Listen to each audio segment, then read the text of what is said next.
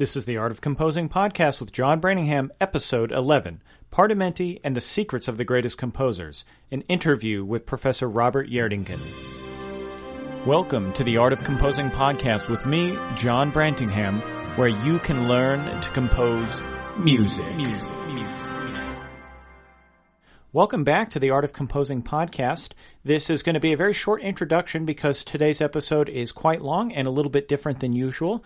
Today's episode is an interview with Professor Robert Gjerdingen, the author of Music in the Galant Style, um, and I think you're going to find it very interesting. First off, just to let you know, this podcast is brought to you by the Art of Composing Academy. What is the Academy? Well, the Academy is an online school for composition where you can learn the fundamentals in a systematic and thorough way. So if you're interested in learning composition, you can sign up for the free course at artofcomposing.com slash free. Um, and I just like to say a thank you to all my Patreon supporters. If you're interested in supporting the podcast directly, you can go to artofcomposing.com slash support. So without further ado, let's go ahead and move on to the interview.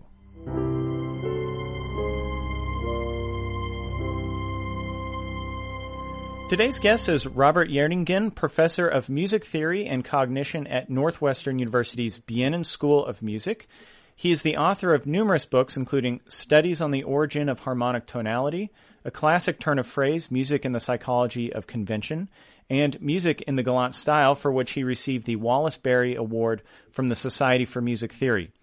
He's written many articles and reviews in the fields of music theory, music perception, and 18th century musical style, as well as serving on the editorial boards of Music Theory Spectrum, the Journal of Music Theory, the Journal of the American Musicological Society, the executive board of the Society for Music Theory, and as editor of Music Perception.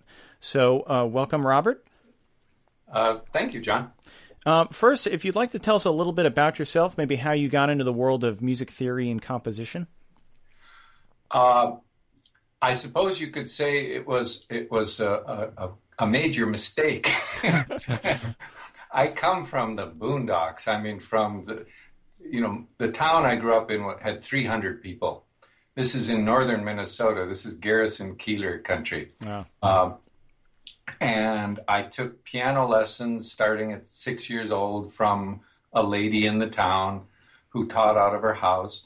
And by the time I got to high school, which was in a, a bigger town, uh, I thought I was like the best pianist in my county. uh, and so I thought the world would be impressed. So I decided that I must be a music major then and, and go and share this gift with everybody. And so when I got out into the real world, I realized that, whoa, I wasn't I wasn't even in the top ten thousand. Wow. and so uh, I had to reevaluate and say, well, what am I good at? And and I was good at studying. I think that's actually what I was good at. Yeah. So I, I, I kind of fell into uh, music history and music theory. Yeah, very interesting. Yeah, I I, uh, I guess I was kind of similar. I was an okay trumpet player, and, and when I went to school, it, it became clear that I was never going to be professional. So I kind of dove into theory as well. Um, well, that's really interesting. Um, your book uh, is the main thing that I want to talk about today uh, music in the Galant style, although we'll probably move into other directions. Um, okay. if you could explain a little bit this concept of galant, because most of us grew up hearing the term Baroque, and uh, you know that's how we associate this the music of Bach, and I guess maybe uh, early Mozart, although he's moving into classical. How does Galant differ from all that? Well, um, you know, let's think about 20th century popular music, something that you know we a lot of people have actual experience of, mm-hmm.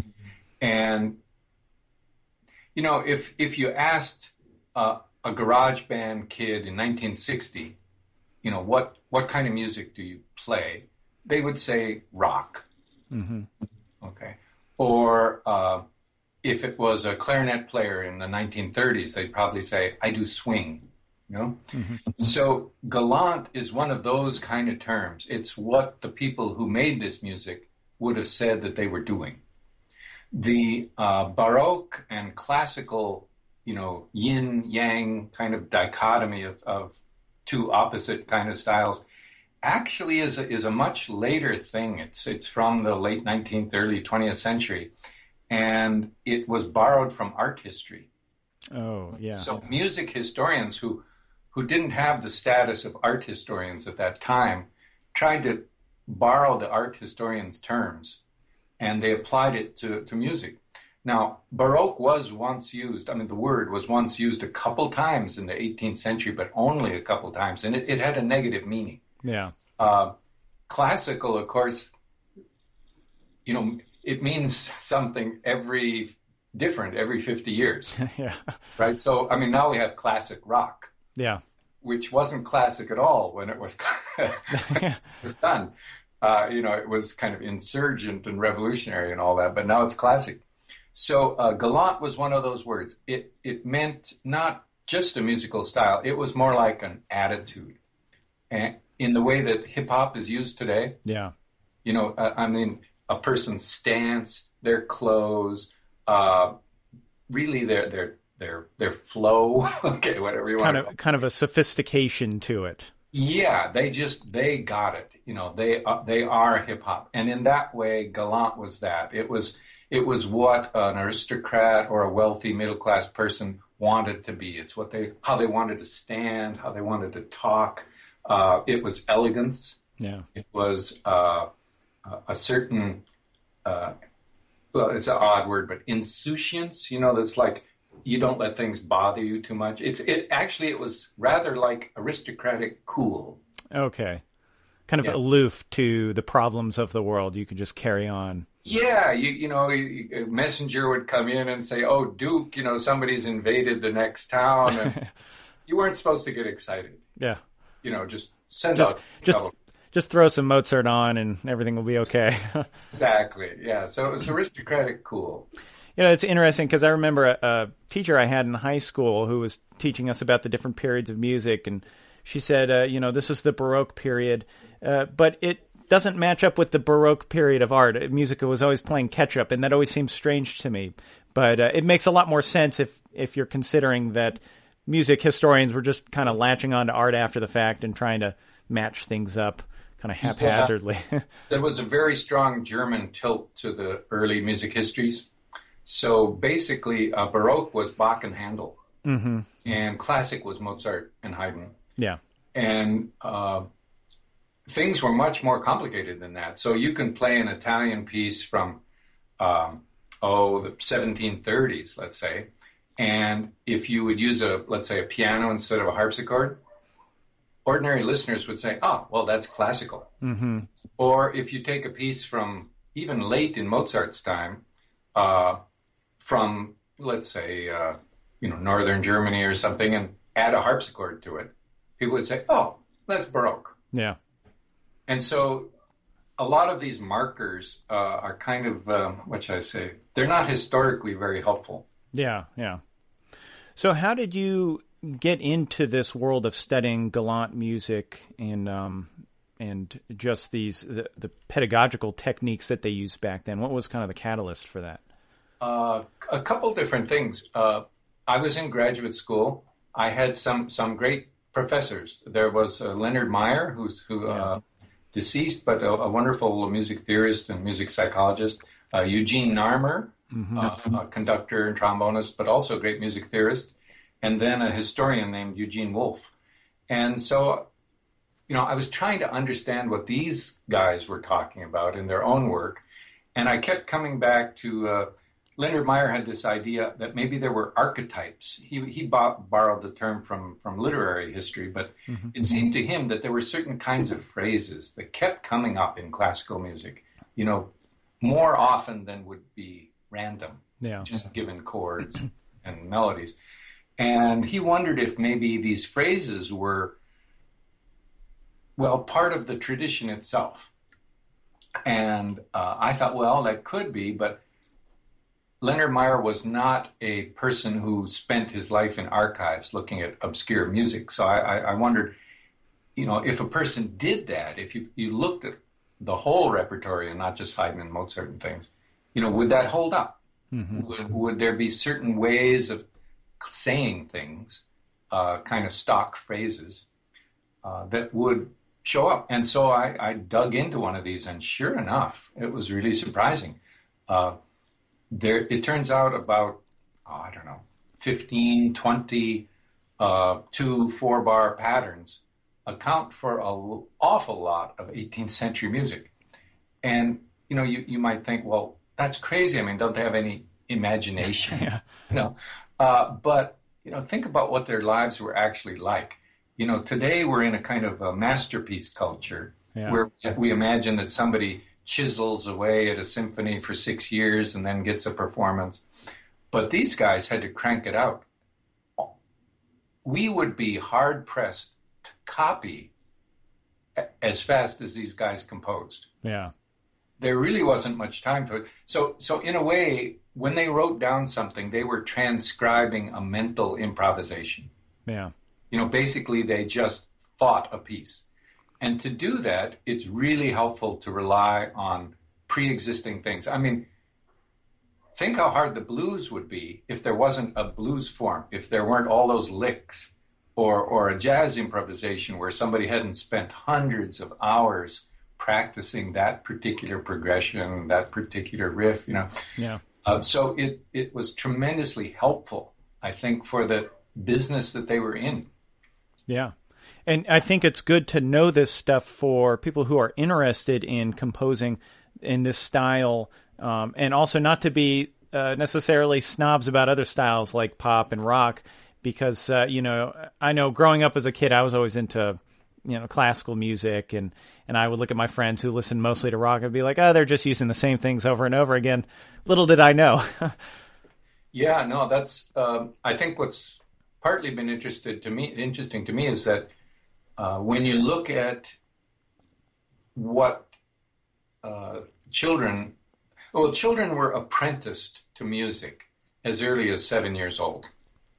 So music was a craft, like carpentry or plumbing or s being a seamstress or something like that.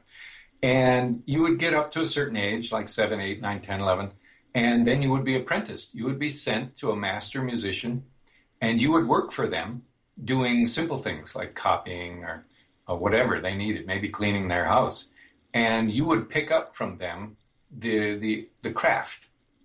Uh, this continued for a long time. I mean, longer than most people know. So, for example, uh, Ravel and Debussy, they both entered the Paris Conservatory at 10 and 11. oh wow! I And, and it's that. not because they were amazing prodigies. That was the normal age. In, in the Naples conservatories, the normal age was 7 to 10. So they would kids would spend 10 years at the conservatory. Uh, in Naples, for example, they would sign a, an indenture. In other words, basically the, the conservatory owned them for a decade Mhm. because as they learned, they would become uh, marketable. They could sing, they could be in a choir, uh, they could play, they could be in a in a pit orchestra. So uh, the conservatory would begin to rent them out, and that sort of paid for their keep and for their for their training. Now, I didn't know a lot of this sort of stuff originally. Mhm. Uh, I uh, was interested in these phrases, and I, I became really sensitive to the kind of phrases. I mean, for example, if a person listened to B.B. King their whole life, Mhm. if they knew every track, every concert tape, everything that he ever did, I'm guessing that you would almost know every lick that B.B. King could do. You know, you'd have a vocabulary, kind of a B.B. King vocabulary, Yeah.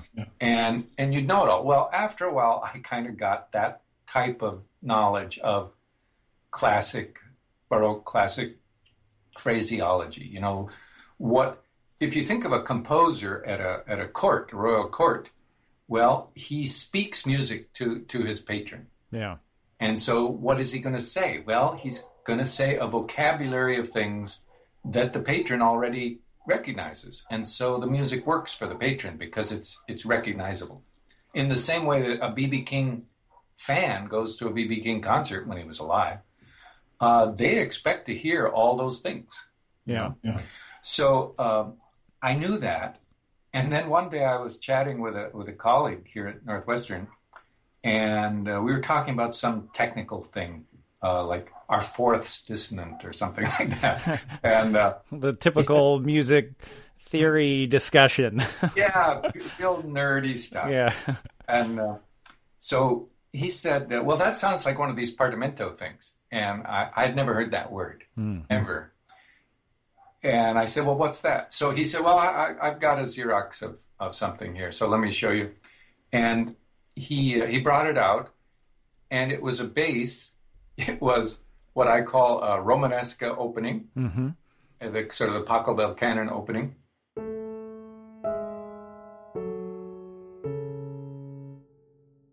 Followed by then what I call a Prinner riposte, which is the bass going uh, like fa mi re do, and the melody going la sol fa mi like that.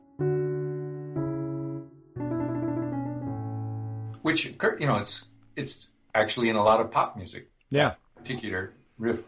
Uh, I only saw the bass, but I heard the piece. I mean, I knew what was going on. Yeah.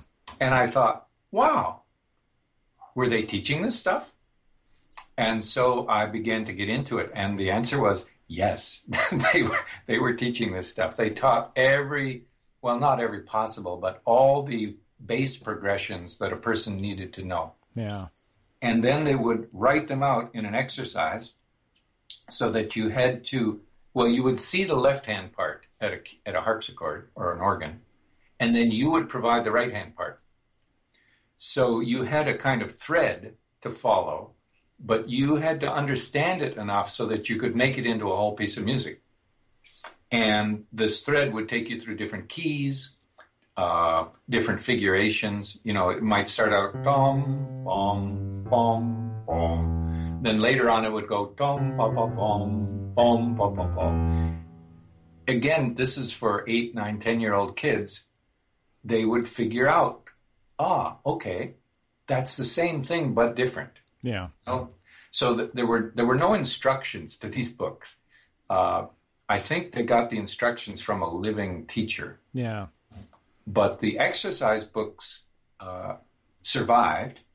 And you know with my little light bulb that went off uh, as to uh, how it connected to learning to improvise this music uh, now we- we've learned quite a bit about this. These things were everywhere. I mean it's the regular population people who weren't professional musicians didn't know about this stuff. Mm-hmm. in the same way that uh, I think a lot of fans of jazz today probably have never seen uh, a Jimmy Aebersold uh, pattern book. Yeah. Yeah. but the people who have come up doing that stuff, they know all about it. Uh, so this stuff uh, was really successful. Naples just ruled. They they took over the world of European music. I mean, Thomas Jefferson was a big music fan. Played violin Mm-hmm. And collected a lot of music when he was he was an ambassador in Paris or went as a diplomat there. And his music is is preserved at uh, uh, Monticello. Mm-hmm. Half of it's written by Naples composers. Wow. You know, that's it's a. I mean, the the U.S. was a long way from Naples. in those Yeah. days. Yeah. Now, now it's so easy to get stuff. I Just go on the internet and it's all there, including all this, all your hard work. Yeah, it's all there. So um, the the Paris Conservatory was getting set up during the French Revolution. Uh, the, the word conservatory started out meaning a place to conserve orphans. Mm. So the the conservatories in Naples were originally orphanages, and they had to teach trades to these kids so that they could go off on their own someday and make a living. So a cheap trade to teach was music, especially if they were singers. yeah. So uh, four, there were many, many orphanages in Naples, but four of them became music teaching institutions. So the name then morphed into a music school. And the Conservatory of Paris was set up in imitation of the Naples conservatories. And so when they set it up, they pretty much imported the curriculum. Mm-hmm. So what I've been studying the last couple of years is that all of these partimenti and solfeggi and all these exercises that the kids did, they were done in Paris too. Yeah. So believe it or not, Claude Debussy played partimenti Wow. as a kid. It was just what you did. And then I imagine that has in some way been imported through Nadia Boulanger to a lot of American composers. Absolutely, of... absolutely. Nadia Boulanger herself wrote Partimenti, and um, oh, for example, Luciano Berio mm-hmm. was given all six books of uh, Fenaroli's Partimenti by his grandfather when when uh, Luciano was six years old. Wow! so it's. Uh, it, you know, that, that older generation of avant-garde composers did have traditional chops. Yeah. It feels kind of like you've uncovered this secret chest of information, and the composer, the hidden composer society is going to go after you now soon. Yeah, I know. Yeah, I've outed all. You've revealed our secrets. this stuff is pretty old, so we're it's it's a little bit like artists going back and learning how people did these beautiful portraits. Yeah. You know, because it, it, wasn't just like they just felt the moment and then it happened. Yeah. You needed a lot of technique to be able to do this stuff. Yeah. Well, so in the book um, and in a few articles, you talk about uh, you talk about obviously about partimenti, but there's other kinds. There's solfeggi. There's intavolature. I'm not sure if I pronounced that right. Regole. Um, how do these all relate to each other? Sure.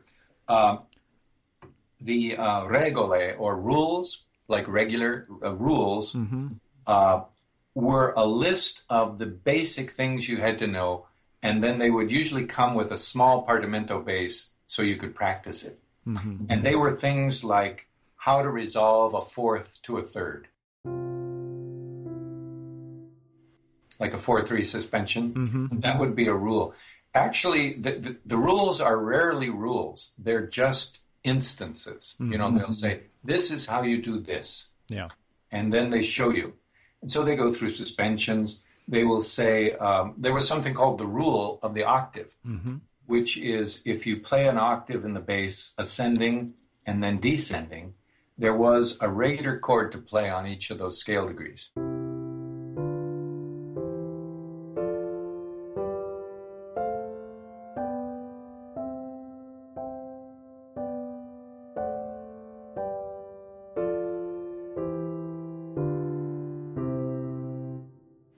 would learn that, and it actually it's tremendously helpful. It, yeah, it's on it's on my website, and you can you can look it up. But if I was actually playing through it this morning. I was like, I really should memorize the rule of the octave because yeah, it seems exactly. very practical. It's like instant handle. Yeah, uh, it, it's uh, you know in modern terms we could think of it almost like it's the default case for all those scale degrees. Yeah the the way I like to tell people is it's kind of it's not rules it's it's, it's expectations. It's what the listener's ear kind of expects to hear. Um, exactly. you can violate that but it comes with consequences. Yeah exactly. And you know imagine the this the the world again in which they are. Uh, you've got uh, uh, an orphan kid uh, who uh, is now 18 years old.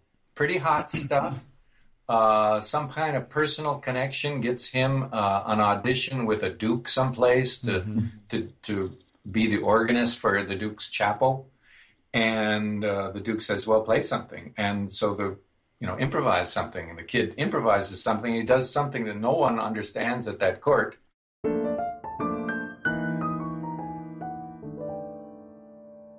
Well, he's out. Yeah. Yeah. It's, it's got to be understandable. Well, understandable is often just recognizable, familiar, yeah. you know. So uh, they learned all that stuff. It was totally contemporary. Uh, it, it's you know it's what they needed for the for the job that they might get next week. But it was uh, part of a long, long tradition. Yeah. So then the solfeggi, then that was the the melodic element? Yeah, the, the regole were the basics of partimento playing.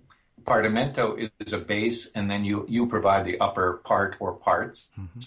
And partimento realizations were maybe for the be- total beginners, they were chording. Okay, you know, just you add a chord in the right hand. Mm-hmm. But the serious ones were entirely linear. Think uh, two part inventions by Bach mm-hmm. or mm-hmm. Scarlatti piano sonatas. Uh, that was the goal. So really counterpoint yeah, wow. was the goal.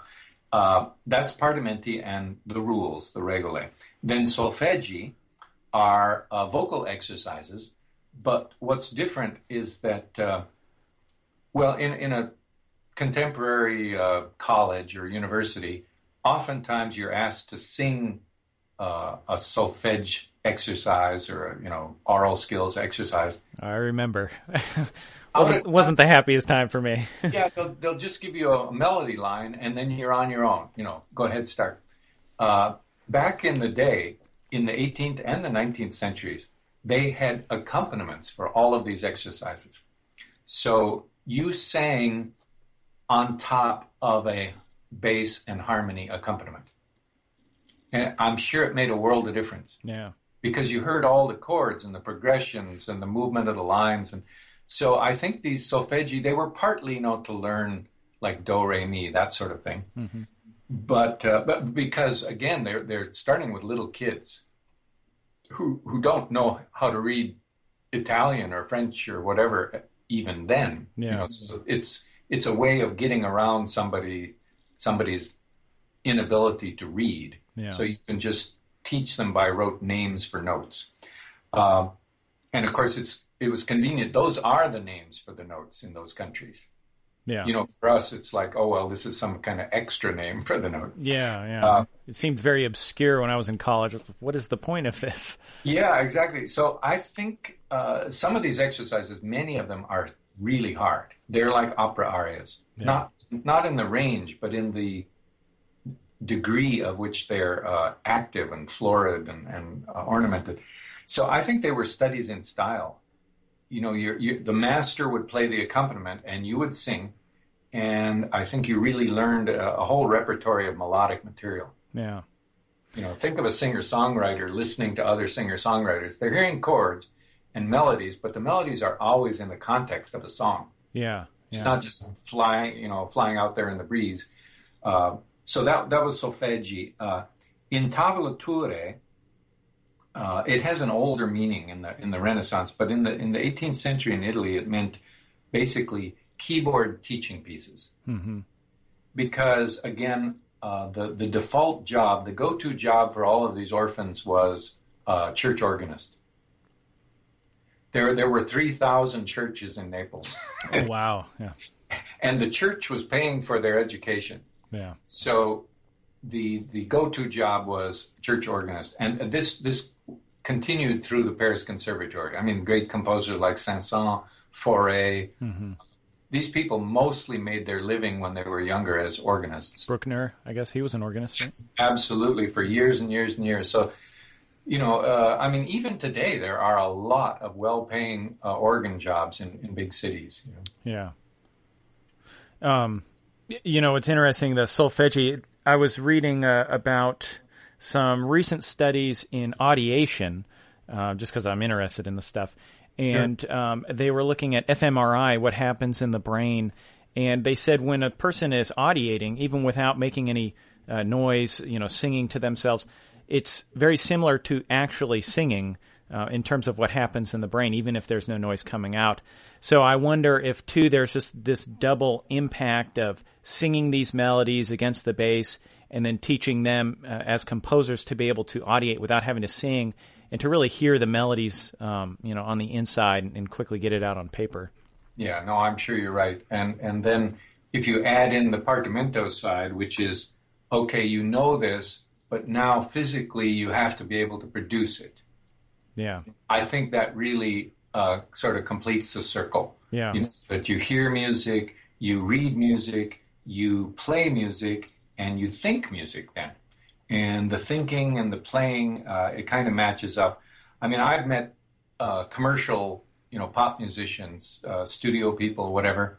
I mean, they have such amazing facility. Yeah. anything you can describe to them, they can probably do in any key, more or less. And uh, so I think that's that's what they were after in these conservatories. Very well-rounded musicians who could uh, adapt to the circumstance that they would find themselves in. Yeah, very practical. Well, uh, the, um, the the probably the biggest question on on the minds of my listeners is as a person in the 20th century who, who's not studying at a Neapolitan conservatory, doesn't maybe have access to, you know, a wise master who can hand this stuff down. What's what would be the best process for learning all of these and really integrating it into our own composition styles? Uh, that's that's a question of the moment. Uh, a lot of people are thinking about this and and uh, trying different things. Um, nobody wants to be one of these Neapolitan orphans because they had a tough life. Yeah.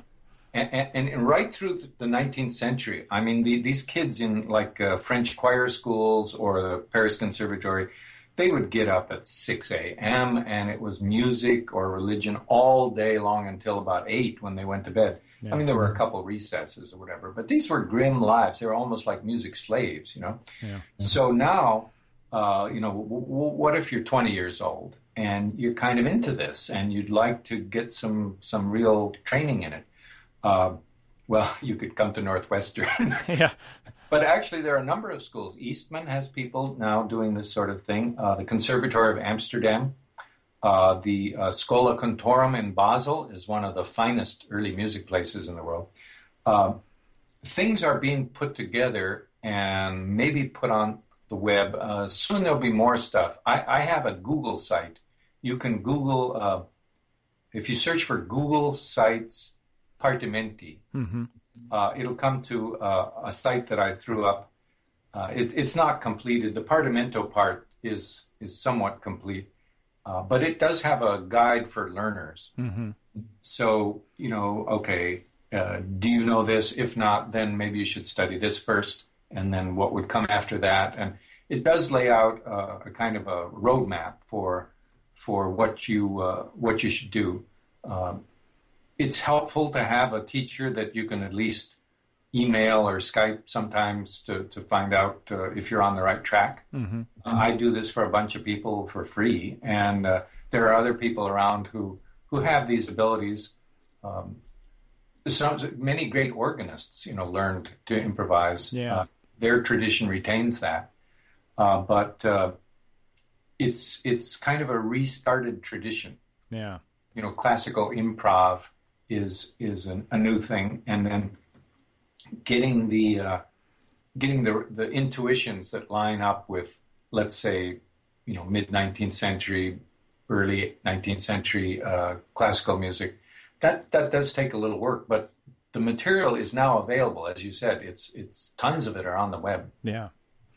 Um, now, I guess we can move on to the Gebrauchs formula because it's kind of in the direction I think a lot of people are interested. It's more romantic uh, in terms of the same style of teaching, but it, you know, it brings it a little bit further. Um, yes, the Russian tradition. Yeah, and and you know the Russian tradition is still with us. I mean, it's one of the great traditions of teaching.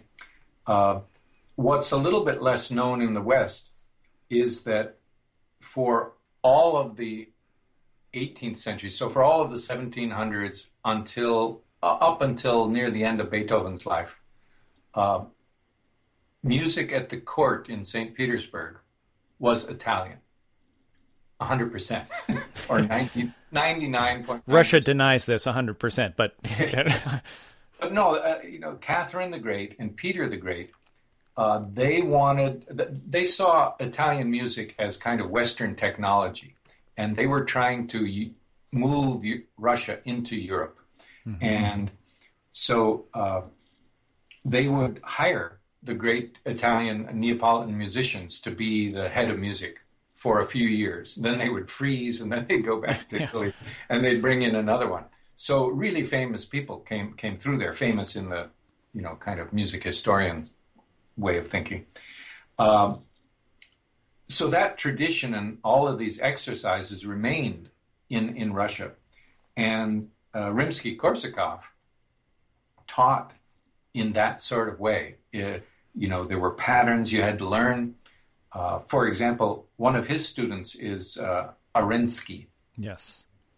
And there are a thousand harmony exercises by Arensky uh, that were published in 1890s, I think. Mm-hmm. Anyway, they, they are pretty much um, melodies and basses right out of the Italian tradition or the 19th century version of it. And people like Rachmaninoff uh, went through this training, uh, and and they got tremendous abilities. Of course, now they, they were super talented. We're not talking about just the ordinary students. You know, Rachmaninoff was off the charts. Yeah. But this, um, there was there was a dinner in St. Petersburg at one point where uh, Rachmaninoff was invited as a young composer, and uh, Arensky, his one-time teacher, I think it was at Arensky's apartment. I'm, I'm, the details escape me now. And then uh, two other great musicians, Glazunov and uh, Taneyev, were also invited. So this was four very heavy hitters having supper together in St. Petersburg.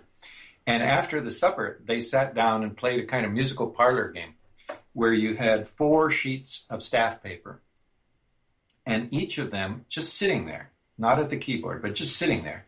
They, they were given a pen and ink and they wrote out the beginning phrase to a, a romantic uh, piano piece.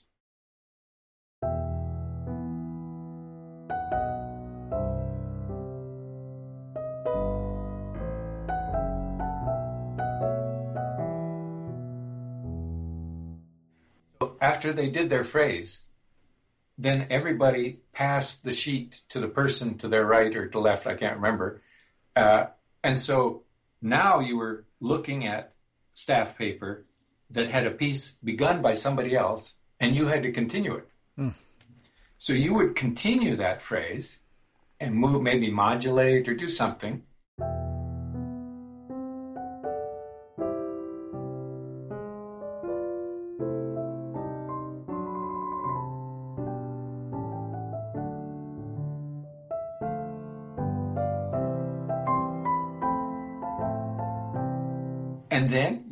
Pass the sheet on to the next guy. So now you're looking at two different phrases by two different people, and you're supposed to continue that.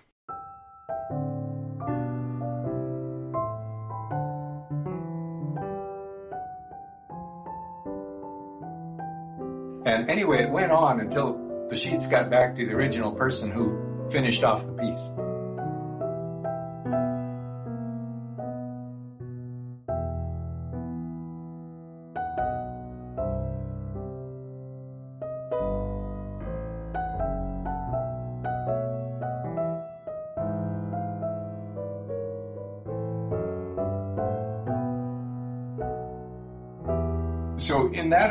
I look at one of the pieces. Yeah. Uh, the piece started by, I think, Arensky. Mm-hmm. And it's very impressive what those guys could do. I, I, think when they looked at a piece of piano music, they heard it, they felt it, they really understood because yeah. the continuations are very fine. They're they really are. And actually, I found uh, somebody recorded these on YouTube. Um, yes, yeah, yes, really nice recorders. came across them. Yeah. So I'll post that on the uh, on the page here for the um, for the podcast. Did, was there anything um, I can't remember in the article that said how long it took them, like for you know the sheets to to circulate? Was like an hour or ten no. minutes or? No, apparently the manuscripts survive, but uh, we only have anecdotes about uh, what actually went on. I'm guessing it didn't take too long. Again, these yeah. were real pros. You know, if you think of somebody who would be like an arranger for the Tonight Show Orchestra. yeah, yeah. you know that that person is not going to spend all day on a project. No. Uh, well, yeah, that's that's really incredible. Um, I can't, sometimes it's just like, like thinking of trying to build up that kind of skill. I wonder if they thought of that as what they were doing was incredible, if it was just like, eh, just knock this out real quick. It's kind of a funny game. I'm going to try to best Glazunov real quick and uh, be done with it. Yeah, I, I don't know. Uh, I mean, you know, it's been my experience that um, some of the most phenomenally talented musicians uh, just think that, well, that's that's what I do, you know. Yeah. yeah. Uh, whereas if you're not, if you don't have uh, that kind of ability, you know, it's you're, you're just stretching yourself to the limit, and you're not even coming that close to to some of those folks. So, so life's not fair in that sense. But yeah. I can tell you from personal experience. I mean, I have very modest musical gifts. Uh, you know, like I was saying, the world was not impressed when I when I showed up, and uh, in studying these things, I've noticed that I hear a lot more in, in classical music now than I used to. Yeah, interesting. I, I think I follow bass lines better. I, I, was always melodically oriented. That's my focus. Uh, and I do hear more, and and I'm maybe you might say I'm listening a little bit more forward forward leaning. You know, I, I I'm a little bit better in understanding what's coming up or surprises and that sort of thing. I mean, it's not like night and day, but but uh, you know, I'm in my 60s, so if if if an old dog can learn new tricks, certainly somebody in their teens and 20s could do amazing things with with this uh, these train these methods of training. Yeah, yeah. Um, well, then I guess I'd like to talk a little bit too um, about the other article that I read on schema theory and the relation to language, because this I, th- this is your most recent article. One of them, yes. Yeah, and it's kind of your your taking the theory more, much more into music cognition. It seems like, and, and the way the brain works. Yes. Well, my I, have always been uh, interested in music cognition and active in it, and uh, I think well, I think for composers, it's important to understand how listeners listen. yeah. because that's your your your your customer, so to speak. We we have limitations really in in the brain. Mm-hmm. Anybody who teaches uh, like uh, musical dictation knows how limited people are in the ability to remember and write down things. Yeah. Uh, again, there are always amazing people who seem to have a kind of uh, exact record of exactly what they heard. I'm, I'm, I'm told that Rachmaninoff, for example, could go to the keyboard and play anything he ever heard in any medium. Yeah. but for the ordinary person, even 10 or 15 notes, especially if they're random, is more than they can remember. I mean, six or seven random notes is very challenging to remember. So uh, we, we do have limitations. And a schema is a kind of um, framework on which you can hang memories. In other words, if, if you know what the game is, you'll me- remember more from it. You know, yeah. I mean, they, uh, for example, the, in there have been psychological studies that show that if you show a, a master chess player a, a, a position of the board that actually occurred in a real game, they can understand it and they'll remember it. But if it's just random places of the pieces, they're con- confused by it. They really don't understand what it is. You know? Yeah, like it's all got to actually make sense underneath in some way. Yes, yes, it's got to be uh, kind of human communication. You know, that's it's like okay, there's this. I'm going to code this message and send it to you, and if you don't know the code, it's going to be hard for you to to get my message. You know. Yeah. So. Um, it's interesting to look at language. Uh, music and language are very different, and yet you might say they go down the same tube. yeah. You know, they, they go through the ears, up the auditory system, through a lot of the same hardware in the brain.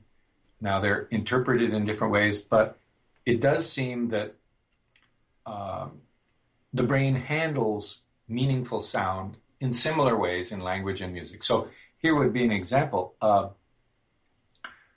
uh, contemporary linguists, I mean, there there's hundreds of different kinds of linguistics. It's a big, complicated field. Mm-hmm.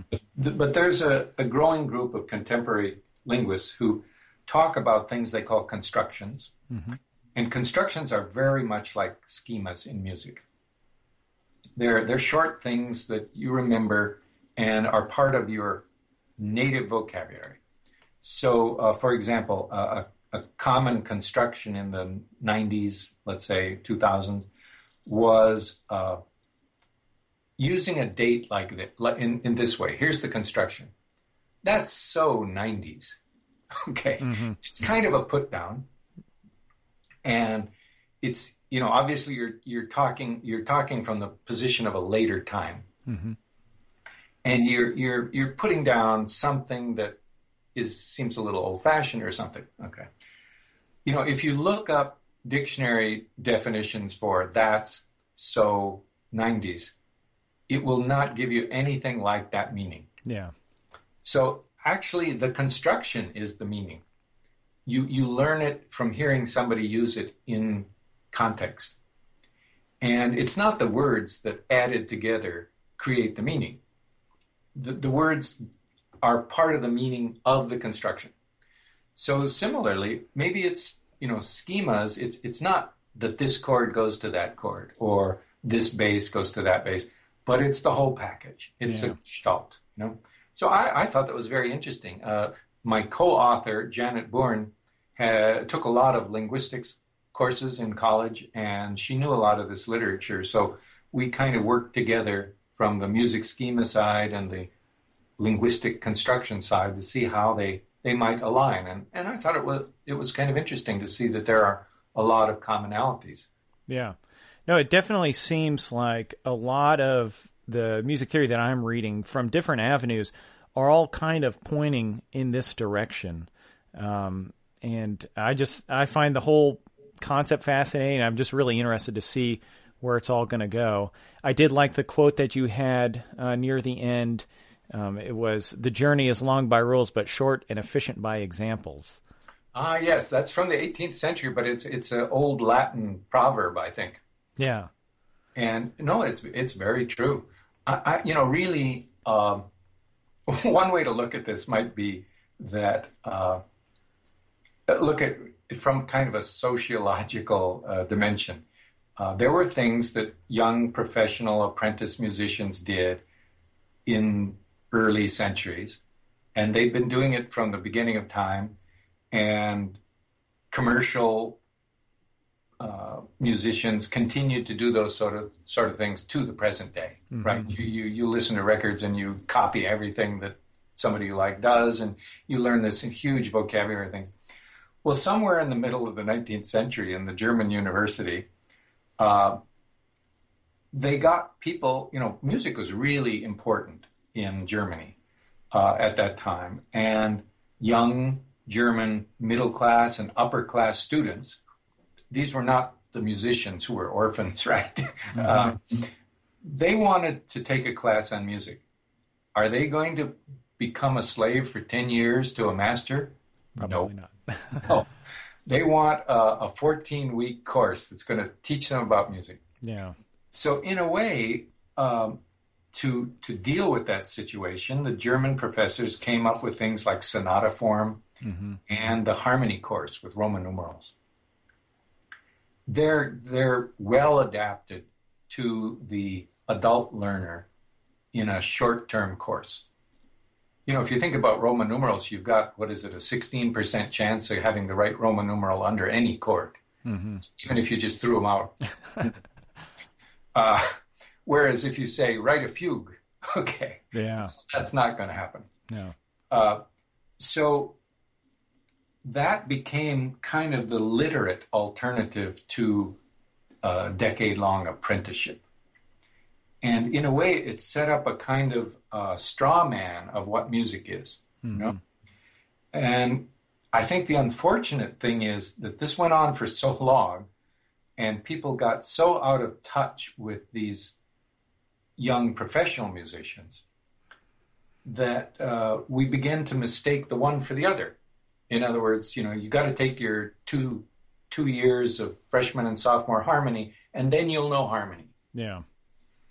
But you know, I've been looking at the these Paris Conservatory things. They they would take these contest contests in harmony, uh, like juries, uh, to uh, and you'd get a prize if you were first or second or third level in in the in these contests.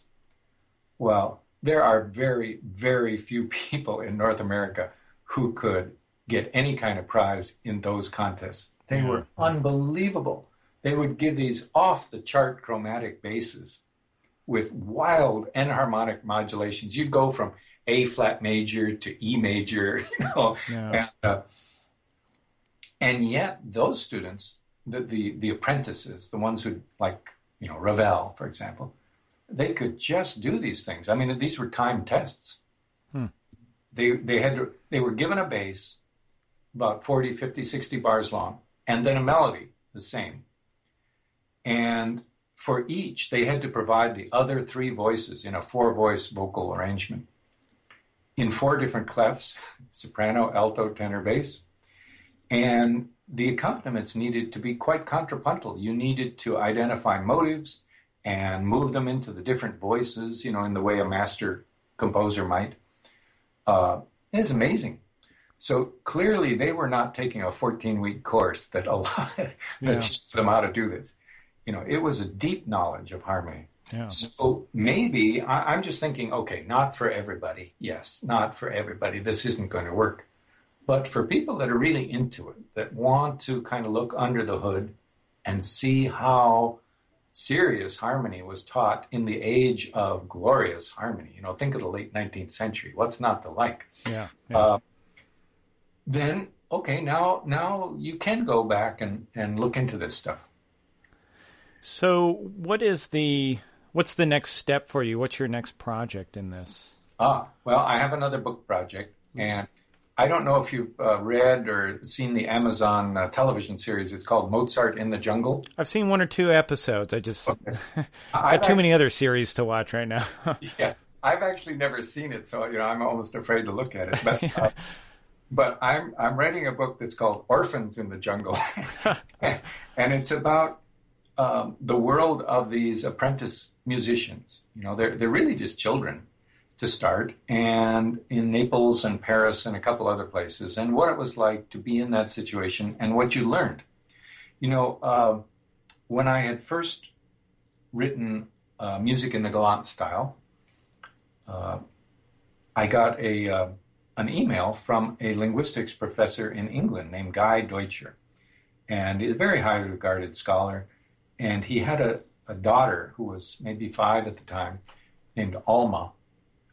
And, yes. Yeah. and he said, uh, you know, I read your book. I, I think because he was a lin- linguist, it made sense to him. And uh, I mean, he's, he's a fine amateur musician, but I mean, he, re- he really got it. And he thought, you know, I think my daughter, she's very bright, musically talented. I think she could learn this stuff. And, you know, who in England could I connect her to? And actually, at that time, there, there was nobody in England uh, that I knew about. So I, I connected them with people in Basel, Switzerland, connected with the Schola Cantorum. Uh, a student of Rudolf Lutz. Lutz is one of the greatest living Baroque improvisers, Bach style improvisers. Uh, truly amazing musician. He's retired now, but he has a student, Tobias Cramm. And Tobias started teaching partimenti and solfeggi to um, Alma uh, via Skype they they connected their MIDI keyboards uh, through a different uh, app, and then looked at each other uh, via Skype. And they would uh, they would do joint improvisations. For example, Tobias would start a piece, play a phrase. Alma would continue, picking up uh, what the key, the modulation. Then uh, she would throw it back to him. He'd play. it. All this stuff is on YouTube. You can you can watch her grow up Yeah. She's now about 10 years old, maybe 11, I, I don't know for sure, but uh, she's got two operas under her belt, uh, a symphony, a concerto. She, she appears with orchestras playing her own concerti. Wow. so, uh, you know, there is kind of a living Mozart to, to, um, to compare. Uh, I, I don't mean the you know the ultimate quality of the music we, that we won't, that won't be known for, for decades, but uh, it is interesting to see that at least given a highly talented child, uh, these old methods really work in a hurry. Yeah. So uh, that was part of the motivation for this book. That I get uh, queries from people, you know, saying, "Oh, I saw this Alma thing, and you know, she studied this and that, and how do I do that?" And well, it's it's not an easy question to answer, but it does seem that people are interested in it. Yeah. Okay. Well, um, we've gone a little bit longer than our original plan, um, so uh, I guess we can wrap this up. Do you have any last things to say? Um, Well, uh, I would just say that um, in its modern guise, this kind of um, training is fun. It- you know, that's kind of uh, that's kind of unusual yeah. Yeah. world, and I think especially when we're talking about training children, uh, that's really something to uh, to recommend it. You know, it shouldn't be just torture and and trying to become the person who plays this Mozart sonata faster than anybody else Yeah. uh, you know, the idea that you could actually speak the music and then come to a Mozart sonata and and and play it with a kind of understanding of what Mozart's up to. I thought, I, I think that's really uh, worth looking into. Yeah. Well, I applaud you for your efforts, and I'm I'm really glad your book's out there and all your papers, and I just can't wait to see what comes next. Well, thanks very much. I enjoyed speaking with you. Yeah, I had a great time, and uh, maybe we have you on in the future again when your book comes out. Uh, do you have any plans on coming out to California anytime soon? I, I wish I haven't gotten invited anyplace in California. Uh, years ago, I gave a talk at uh, University of Cali- uh, California, San Diego, and uh, you know it's sh- certainly a beautiful place. But uh, I'll let you know. okay. All right. Well, thank you for coming on the show. Bye now. Bye.